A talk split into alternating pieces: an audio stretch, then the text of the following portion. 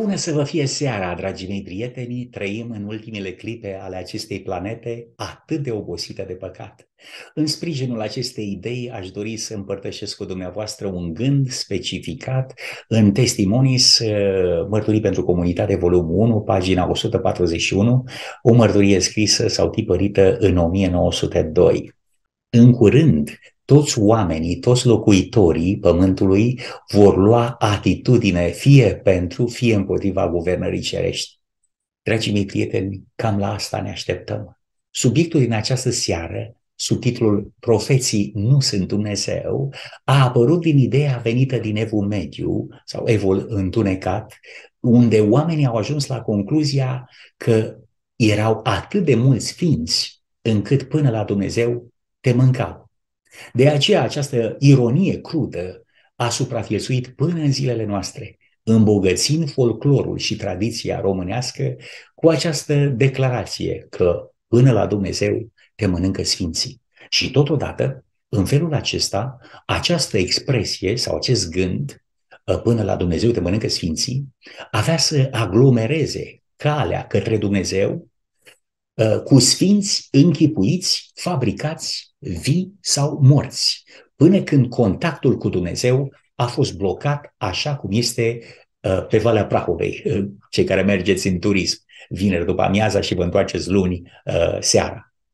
Dragii mei prieteni, în felul acesta se împlinea din nou și din nou declarația Domnului nostru Isus Hristos cu referire la farisei. Voi, toți, cărturari și farisei fățarnici, vai de voi, pentru că închideți oamenilor împărăția celui, nici voi nu intrați în ea, nici pe cei ce vor să intre nu îi lăsați să intre.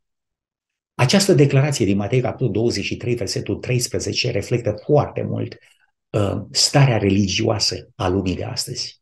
Așa arată congestia creată uh, de oameni ca cei sinceri să ne ajungă la cer. Ca să poți închide împărăția cerului, cum au făcut-o farisei, prieteni, trebuie să ai nebunia de a te conecta la sursa de înțelepciune malefică. Nimeni nu contestă faptul că au existat în diferite generații, oameni uh, de calitate care au trăit, spre exemplu, și au murit mai credincioși decât restul lumii. Nimeni nu contestă treaba asta. Dar ceea ce este sinistru și pare foarte ciudat este că faptul că umilința cu care au trăit și au murit acești oameni nu uh, i-a pus în situația să reclame niciodată, uh, vedeți băi, după moartea mea, închinați-vă mie. Uh, eu sunt un pic de Dumnezeu. Nu și-au arogat sfinții temători de Dumnezeu niciodată statutul de divinitate. Cum a ajuns totuși biserica, societatea, tradiția să producă închinarea la sfinții morți sau eventual la sfinții vii? Există vreo bază scripturistică? Da, veți rămâne șocați. Vă dau un exemplu. Saul disprețuia pe Samuel în timpul vieții, dar venera trupul lui Samuel după moarte. În timpul profetului, Saul era un vânător de vrăjitoare. După moartea profetului Samuel, regele oficializează vorbirea cu morții prin exemplu personal, nu?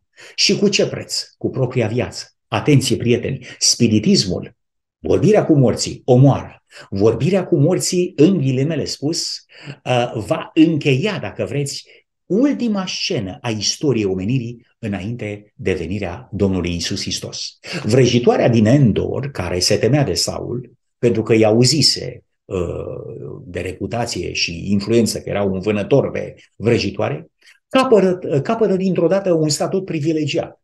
Și dintr-o dată Uh, Samuelul cel disprețuit de regele Saul, în timp ce era viu, devine mortul sau sfântul pe care acum Samuel dorește să-l venereze și să povestească cu el, să-i ceară sfat. Și astfel avem primul raport, uh, prieteni în Scriptură, în care un rege al lui Israel practică spiritism. Doar pentru puțină vreme că avea să-l coste foarte mult acest aspect. În ultima generație va ploua cu Samueli și cu alții care vor fi întrebați de sănătate spirituală uh, în lumea noastră. Și se pare că inevitabilul se va produce.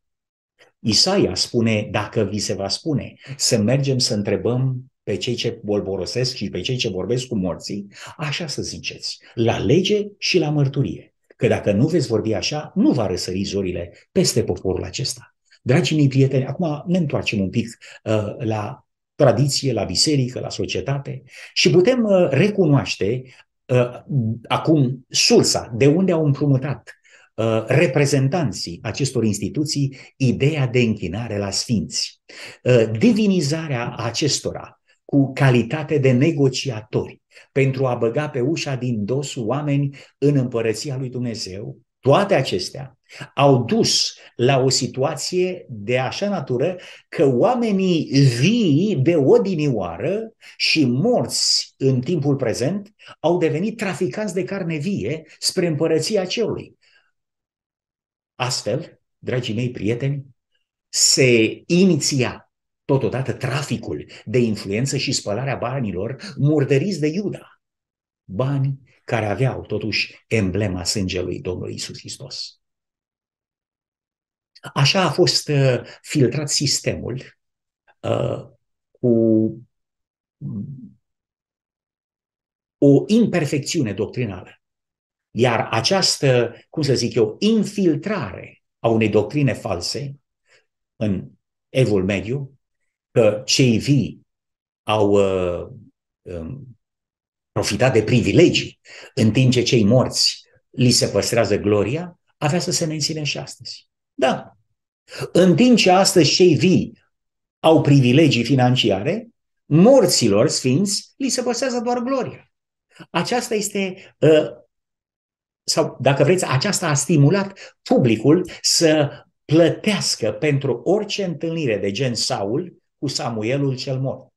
În cazul prezent, întâlnirile cu sfinții au devenit la ele acasă, iar vrăjitoria a devenit obiect de cult sau obiect de închinare în, mă rog, entitatea creștină. Acest trafic de influență și cumpărare pe bani a unui loc în împărăția cerului, prieteni, se justifică prin faptul că Tatăl nostru Ceresc și Domnul Isus ar fi prea ocupați ca să mai asculte părerile, păsurile celor neimportanți, ca mine și ca dumneavoastră. Așa că dacă aveți bani, uh, aveți pile, uh, o iei pe scurtătură, o luăm pe scurtătură, ca să ajungem la sfinți să ne rezolve problema. Dacă nu avem bani, nu avem uh, pile, atunci stai frate la coadă și riscă să fim în caz de ceilalți sfinți care se îmbolnăvesc de canibalism din lipsă de, sau se plictisesc din lipsă de ocupație. Așa că din cele mai de sus, prieteni, observăm tendința omului firesc căzut în păcat. Este întotdeauna acea tendință de a crea din oameni imaginea falsă a, lui, a unui Dumnezeu prea ocupat cu treburile înalte ca să-i mai pese de oameni ca mine și ca tine. Aceasta, de fapt, este iluzia unei imagini uh, false despre Dumnezeu.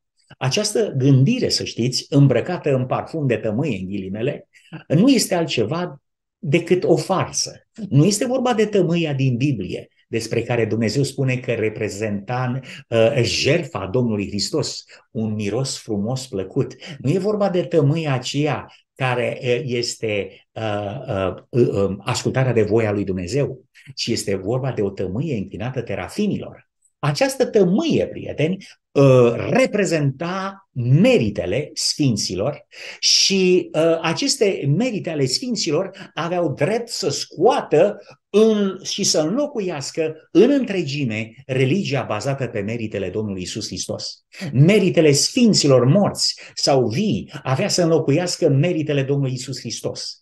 Aceasta a adus religia, prieteni, într-o situație super delicată a început comerțul și traficul de influență a sfinților în biserica care odinioară reprezenta pe Dumnezeu și interesele lui Dumnezeu. Acum serveau, dacă vreți, intereselor terestre sau intereselor subterestre. Sfântul Iosif era sfântul care împărțea milă. Sfântul Anton era sfântul care împărțea altceva. Sfântul Cutare împărțea ceva. Toți sfinții aveau câte o firimitură din bunătatea caracterului lui Dumnezeu. Dar dacă îi adun toți la grămadă, s-ar putea să descoperi că a căzut la împărțeală sau s-a împărțit câte o calitate de caracter din caracterul lui Dumnezeu până când Dumnezeu a dispărut din imaginea oamenilor. Întrebarea pe care totuși mi-o pun eu astăzi este următoarea, prieteni. De ce are ființa umană tendința de a se încrede mai mult în mijlocirea sfinților, dacă vreți, și bunele intenții ale sfinților? De ce ne-ar iubi pe noi sfinții mai mult decât ne iubește Dumnezeu? Ce ziceți? De ce avem nevoie uh, sau uh, avem nevoie de compasiunea și compătimirea, de apatia sfinților, când de fapt Dumnezeu este aproape de noi? De ce avem tendința să credem că un sfânt de departe este mai bun decât un, un Dumnezeu de aproape? În Ieremia 23 cu 23 mi se spune, sunt eu numai un Dumnezeu de aproape, zice Domnul, și nu sunt eu și un Dumnezeu de departe. Vedeți dumneavoastră, în această seară aș dori să ne oprim, să mai vorbim de sfinți inventați sau fabricați pe bandă rulantă, uh, de tradiție sau, mă rog, instituțiile de interes. Aș dori să vorbim de eroi ai Bibliei care în mod legitim au fost modele pentru cei mai mulți dintre noi și care în același timp au lăsat în urmă o viață trăită vrednic de urmat, nu? La ăștia vreau să mă refer acum. Și întrebarea mea, care este o întrebare cheie, punctul sensibil în această seară, ne putem închina la sfinți care sunt menționați în Scriptură că au fost oameni de calitate? Noi, ca și popor al lui Dumnezeu, avem înclinația aceasta de a călca pe urmele celor dinaintea noastră. Iată textul. Iacov 5 cu 17 ni se, în, uh, ne spune, Ilie era un om supus acelor slăbiciuni ca și noi și s-a rugat cu stăruință să nu plouă. Și n-a plouat deloc în țară trei ani și șase luni. Întrebarea cheie în această seară este cât de departe putem merge pe urmele profeților? Cât de departe îl putem urma pe Ilie și până unde putem putem uh, urma exemplul de viață al acestora.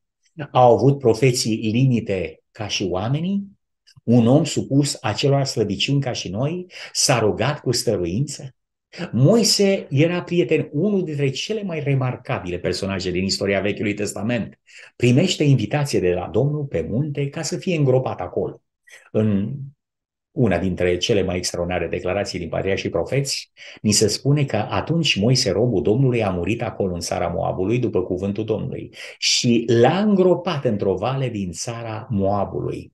Nu spune l-au îngropat, l-a îngropat dar nimeni nu știa de mormântul lui. Mulți dintre cei care au vrut să asculte sfaturile lui Moise, în timp ce el era cu ei, ar fi fost în pericol de a săvârși idolatrie prin a se închina trupului său mort. Dar ar fi fost, dacă ar fi cunoscut locul unde a fost înmormântat, atunci oamenii s-ar fi dus să se închine la, la trupul lui Moise. Din acest motiv a fost ascuns de ochii oamenilor. Dragii mei prieteni, interesant este că în timp ce Moise era în viață, poporul îl desconsidera, murmura și chiar huiduia pe profetul Dumnezeu cu anumite ocazii.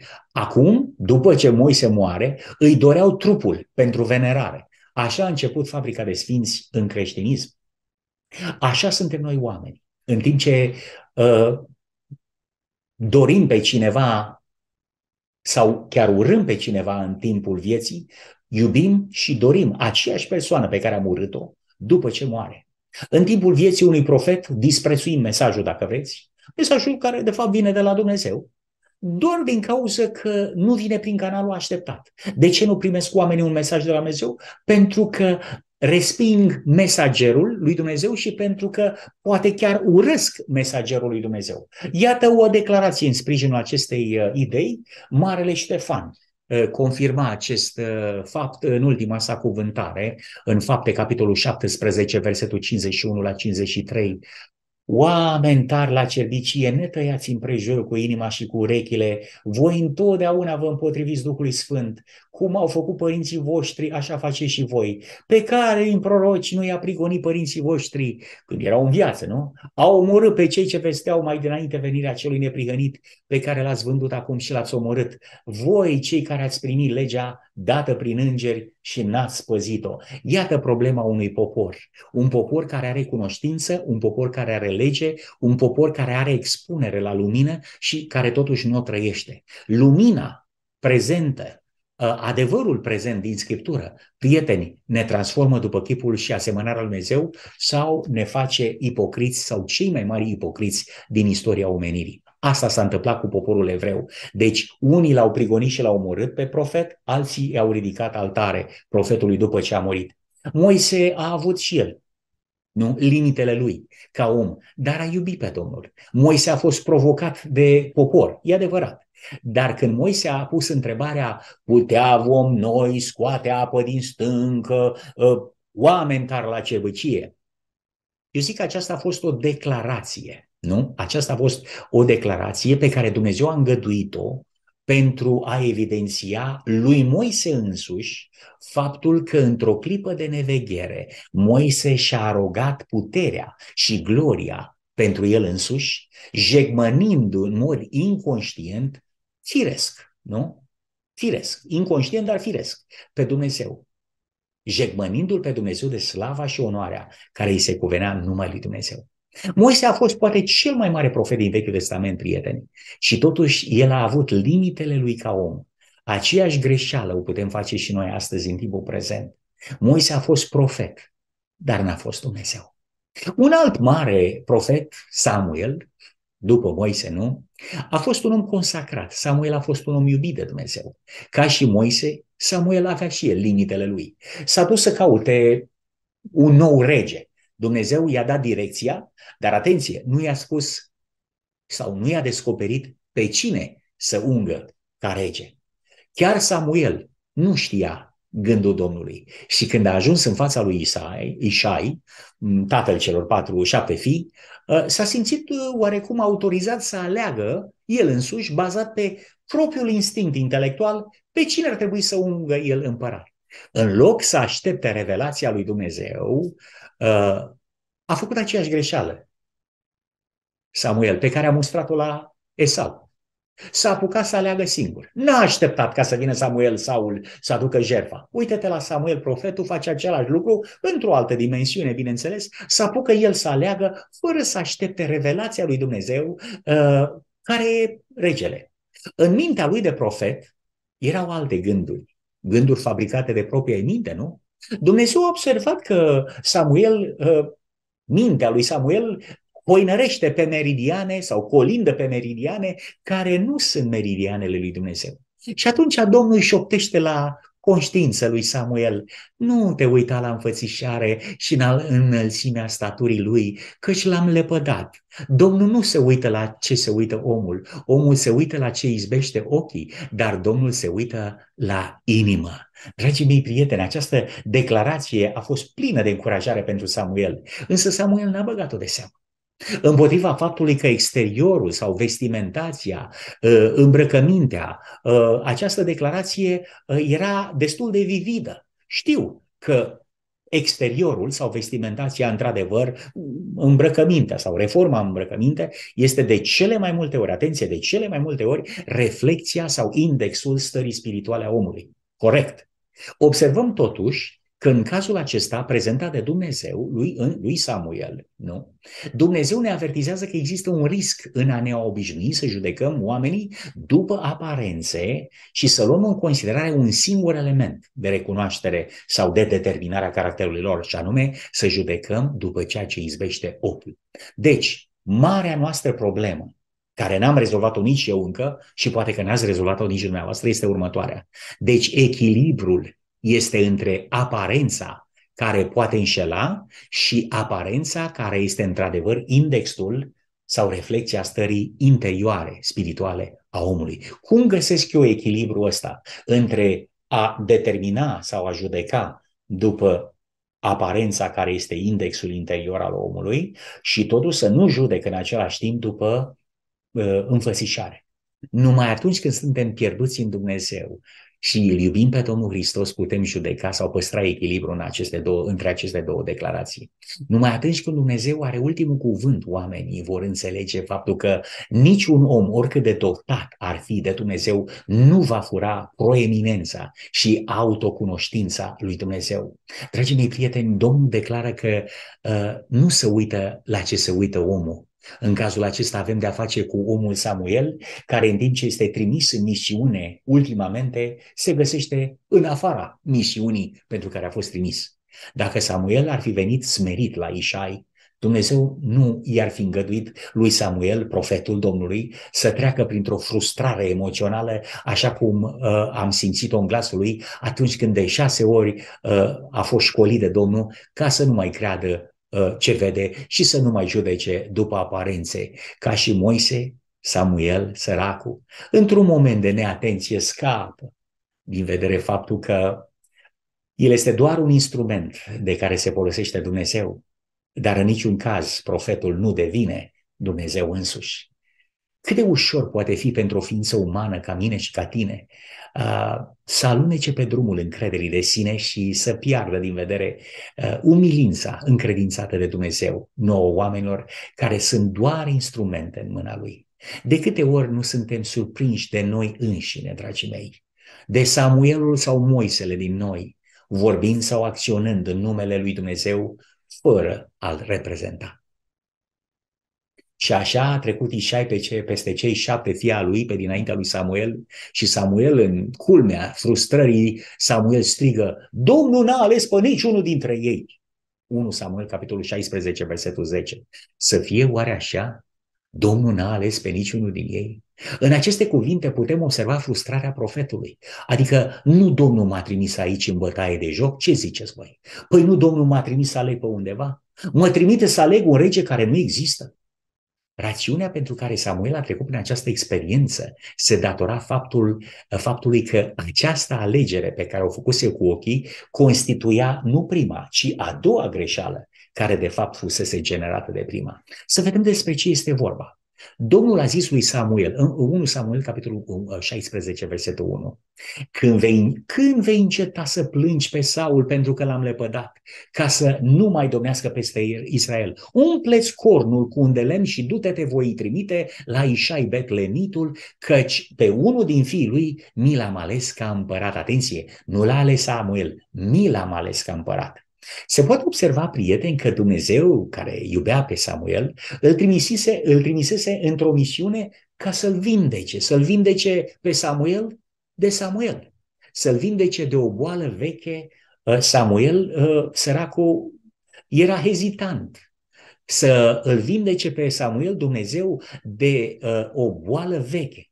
Samuel știu că iubise pe Saul, așa cum o știți și dumneavoastră, datorită ce? Datorită caracterului Saul? Nu, datorită staturii sale impozante, care măgulea pe interior mândria lui Samuel, nici măcar fără ca el să o știe. Uh, ce zicea Samuel în mintea lui? Bă, dacă îl scope Saul în fața filistenilor, un Saul care este cu un cap mai înalt decât toți ceilalți, bă, toată lumea spune, uite bă, într-adevăr, Israelul și-a ales un rege de adevăratele, mă, uite cum arată ăsta. Vedeți dumneavoastră, Samuel judeca după aparențe, încă mai judeca după aparențe. Și când a fost trimis la fiul lui Ișai, la David, Samuel încă judeca după aparențe. Nu e ușor să ne vindecăm de o astfel de boală. Oare nu era Samuel cel care care îi reproșase lui Saul, uh, iubește Domnul mai mult jertfele decât ascultarea? Și iată-l acum însuși pe Samuel plânge pentru că Dumnezeu le apădă pe Saul și face aceeași greșeală ca și Saul.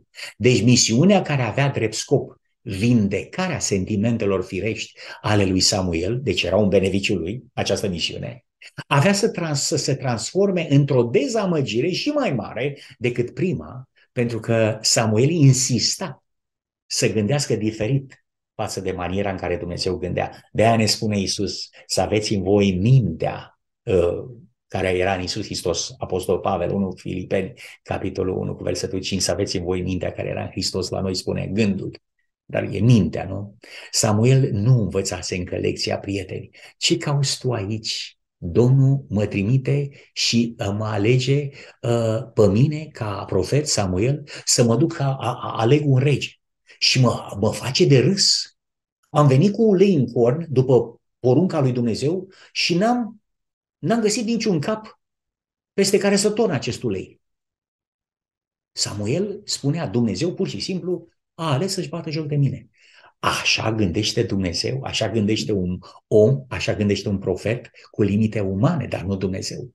Un om cu aceleași slăbiciuni ca și noi, profetul, dragii mei prieteni, are limite. Oricât am da, nu este Dumnezeu. Și în momentele alea de deznădejde, când Samuel este disperat, Dumnezeu n-a ales pe niciunul, cuvântul lui Dumnezeu îi șoptește lui Samuel în conștiință, Isaia 59 cu 9. Samuele, cât sunt cerurile sus față de pământ, atât sunt de sus căile mele față de căile voastre și gândurile mele față de gândurile voastre, Samuele. Dumnezeu îi spune lui Samuel, mai este unul. Nu e aici, Samuele, ca să nu fi dezamăgit. Când a apărut David, Samuel n-a fost prea încântat, dacă vreți, impresionat. De ce? Samuel persista în aceeași greșeală uh, și de aceea nu putea să treacă clasa. Era repetent. Gândea și judeca după aparențe. David nu era o persoană care să impresioneze pe Samuel. Și totuși el a ascultat de gândul lui Dumnezeu. Dar observați, nu era impresionat. El s-a aștepta că fiul cel mai mare al lui Ishai uh, semăna într-o oarecare măsură, măsură cu Saul. Înalt, robust, puternic, mergea la sală, făcea mușchi, dar avea probleme de caracter, era mândru. Și Dumnezeu le pădase. Samuel a fost uh, un om drept și iubit de Domnul.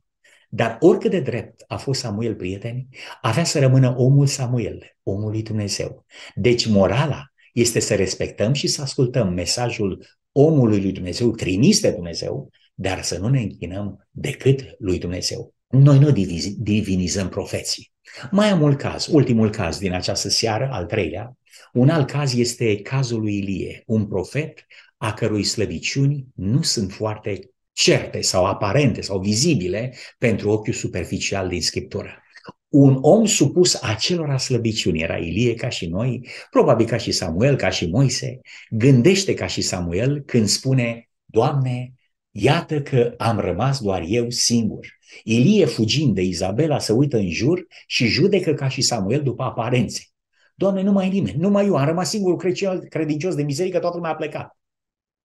Și Domnul îi spune lui uh, Ilie, oare să fie așa? Domnul îi răspunde lui Ilie la intrarea la peșteră, nu dialogul acela.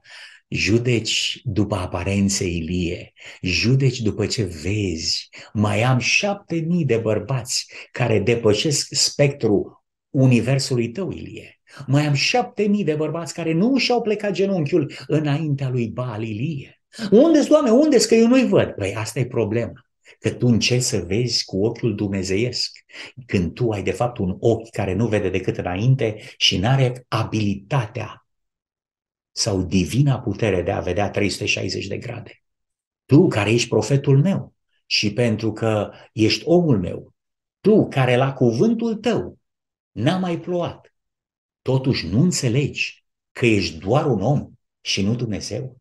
Ilie era și el un profet, dar avea limite. Eu și tu, care suntem, zic eu, departe de a fi uh, asemănători cu profeții sau modelele de viață pe care le-au lăsat în urma lor, cum ar fi Ilie, Samuel, Moise și așa mai departe, nu ne putem compara cu ei. Avem și noi limite mult mai adânci, mai profunde decât ei. Dacă ți-a trecut prin cap, prietene, vreodată, sau ai fost ispitit să crezi că numai tu și numai tu ești singurul credincios? Că nimeni nu înțelege profunzimea lucrurilor spirituale așa cum o înțelegi tu?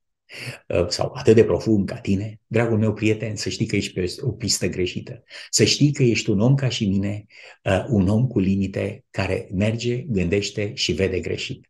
Ilie zicea, nu mai e nimeni ca mine. Eu singur am rămas credincios în biserică care slujește ție această declarație era de fapt o asumare riscantă pe care el o făcea. Este ceva pentru noi în această experiență care să luăm la suflet și la inimă. Putem citi printre rânduri oare lecția pe care ne oferă Domnul, dragii mei prieteni, prin viața acestor oameni? Poate că și noi uh, ne vedem în aceeași situație sau poate că uh, aceleași ilie din Scriptură este reflexia eului meu personal, pe care îl văd în oglindă ori de câte ori mă uit în ea, când spunem că am rămas doar eu și o facem cu profund sens de onestitate infatuată, de fapt noi cerem închinare, dragii mei prieteni. Adânc în interior cochetăm cu cel mai vechi gând și cel mai ascuns gând și poate primul gând care a fost nutrit vreodată în Universul lui Dumnezeu. Rebelul cerea închinare poftim, și noi, după puțin, doar puțină uh, închinare, ne credem că suntem Dumnezeu. Ăla care s-a răzvrătit în ceruri, a pus întotdeauna o întrebare. Vreau eu, vreau eu să fiu uh, un pic de Dumnezeu, să vă arăt eu cum e să faci legea în univers. Ilie a trebuit să fie școlit de Domnul la intrarea unei peșteri, ca mai apoi să fie binevenit la intrarea unei porți, porți cerești. Vedeți dumneavoastră întâi coroana de spini și apoi coroana de aur întâi intrarea în peșteră și apoi intrarea în împărăția lui Dumnezeu. Ce diferență e între ce simțea Ilie când stătea ascuns în peșteră și ce simțea Ilie când s-a văzut că e primit uh, la intrare pe porți în cetatea, cea, cetatea de aur. Declarația lui Dumnezeu era practic, uh, dragii mei, de aceeași ma, nu, uh, natură, în ceea ce în cazul lui Samuel și în cazul lui Ilie și în cazul lui uh, Moise. Dar întrebarea rămâne, ce faci tu aici, Ilie? Care ți-e misiunea? Unde trebuie să fii tu acum? Nu ești tu cel care pretinde că a rămas singurul credincios? Unde și are locul un credincios acum? În fața peșterii? Sau înăuntru ei, ascunzându-se de Izabela? Dacă zici că ești credinciosul meu singur, de ce nu ești în fața lui Izabela? Un credincios al meu nu fuge de Izabela. Nu trebuie să stai în fața Izabelei? Da, Doamne, recunoaște Ilie, dar am înțeles că nu sunt mai bun acum decât părinții mei. Ia în viața, îmi recunosc limitele. Dragii mei prieteni, în momentul în care Ilie a spus că nu sunt mai bun decât uh, părinții mei, ia în viața, Dumnezeu a trimis un taxi ceresc cu un car de foc.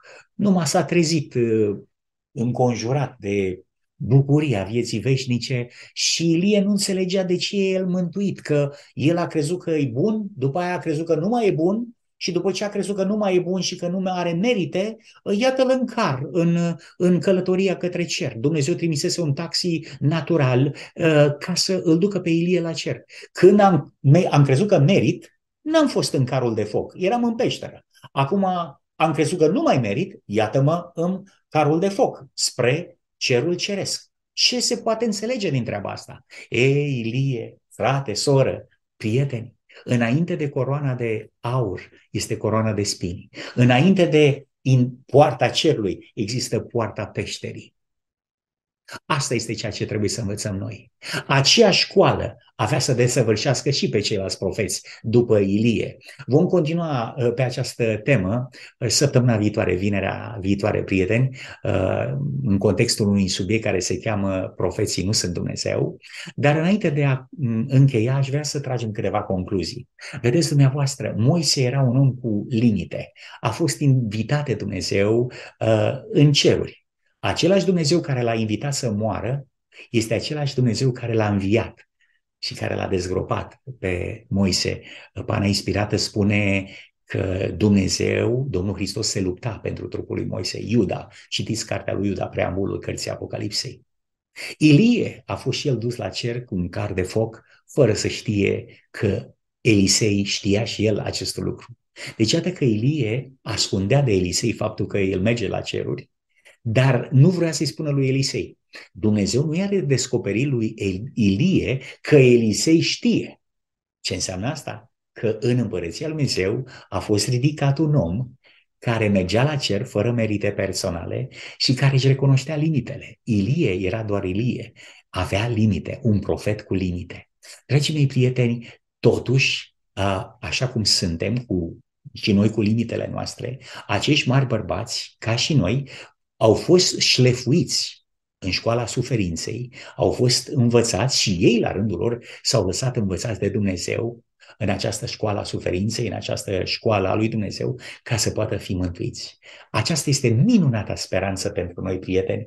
Vom fi înălțați la cer Vom fi schimbați într-o clipeală de ochi, așa cum spune Pavel în 1 Corinteni, capitolul 15. Vom fi înviați și vom ieși din peștera întunecată a mormântului, așa cum Ilie stătea din, în fața acestei peștere întunecate către veșnicie? Nu știm. Dar fie că vom fi înviați, fie că vom fi schimbați într-o clipeală de ochi, ceea ce este foarte important uh, este că raportul vieții noastre cu Dumnezeu este încheiat în pace și noi îl recunoaștem pe Dumnezeu că este Dumnezeu absolut al tuturor lucrurilor, noi ne recunoaștem limitele noastre și recunoaștem finalmente că suntem doar lutul, iar El, Dumnezeu, este olarul. Să păstrăm în minte vie imaginea acestei declarații. Tu ești olarul, Doamne, iar eu sunt doar lutul. Înainte de a ne despărți și ne ura uh, noapte bună, vă invit să avem un moment de rugăciune. Scumpul nostru Tată din ceruri, îți mulțumim în numele Domnului Hristos pentru extraordinara revelație a caracterului tău în această seară, pentru sfaturile și gândurile frumoase, pentru faptul că ne-ai învățat încă o dată ce sau care este pericolul uh, de a ne închina la oameni așa cum ne închinăm ție. Tată din ceruri, în numele Lui Isus îți cerem iertare, te rug să binecuvântezi această familie nevăzută, acei șapte mii de bărbați care, și femei care nu și-au plecat genunchiul înaintea lui Bal, care participă uh, pe calea undelor, uh, la programele noastre de vineri seara, sâmbătă dimineață, după amiază și chiar în timpul săptămânii. Binecuvântează această parte de familie pe care Iliele din noi nu-l poate vedea. Binecuvântează acele mii de bărbați și femei, tineri și bătrâni, care au ales să nu-și plece capul înaintea lui sau genunchiul înaintea lui Bal, ci au ales să fie înaintea ta în această seară, să se închine ție, Doamne, în numele lui Isus. Amin.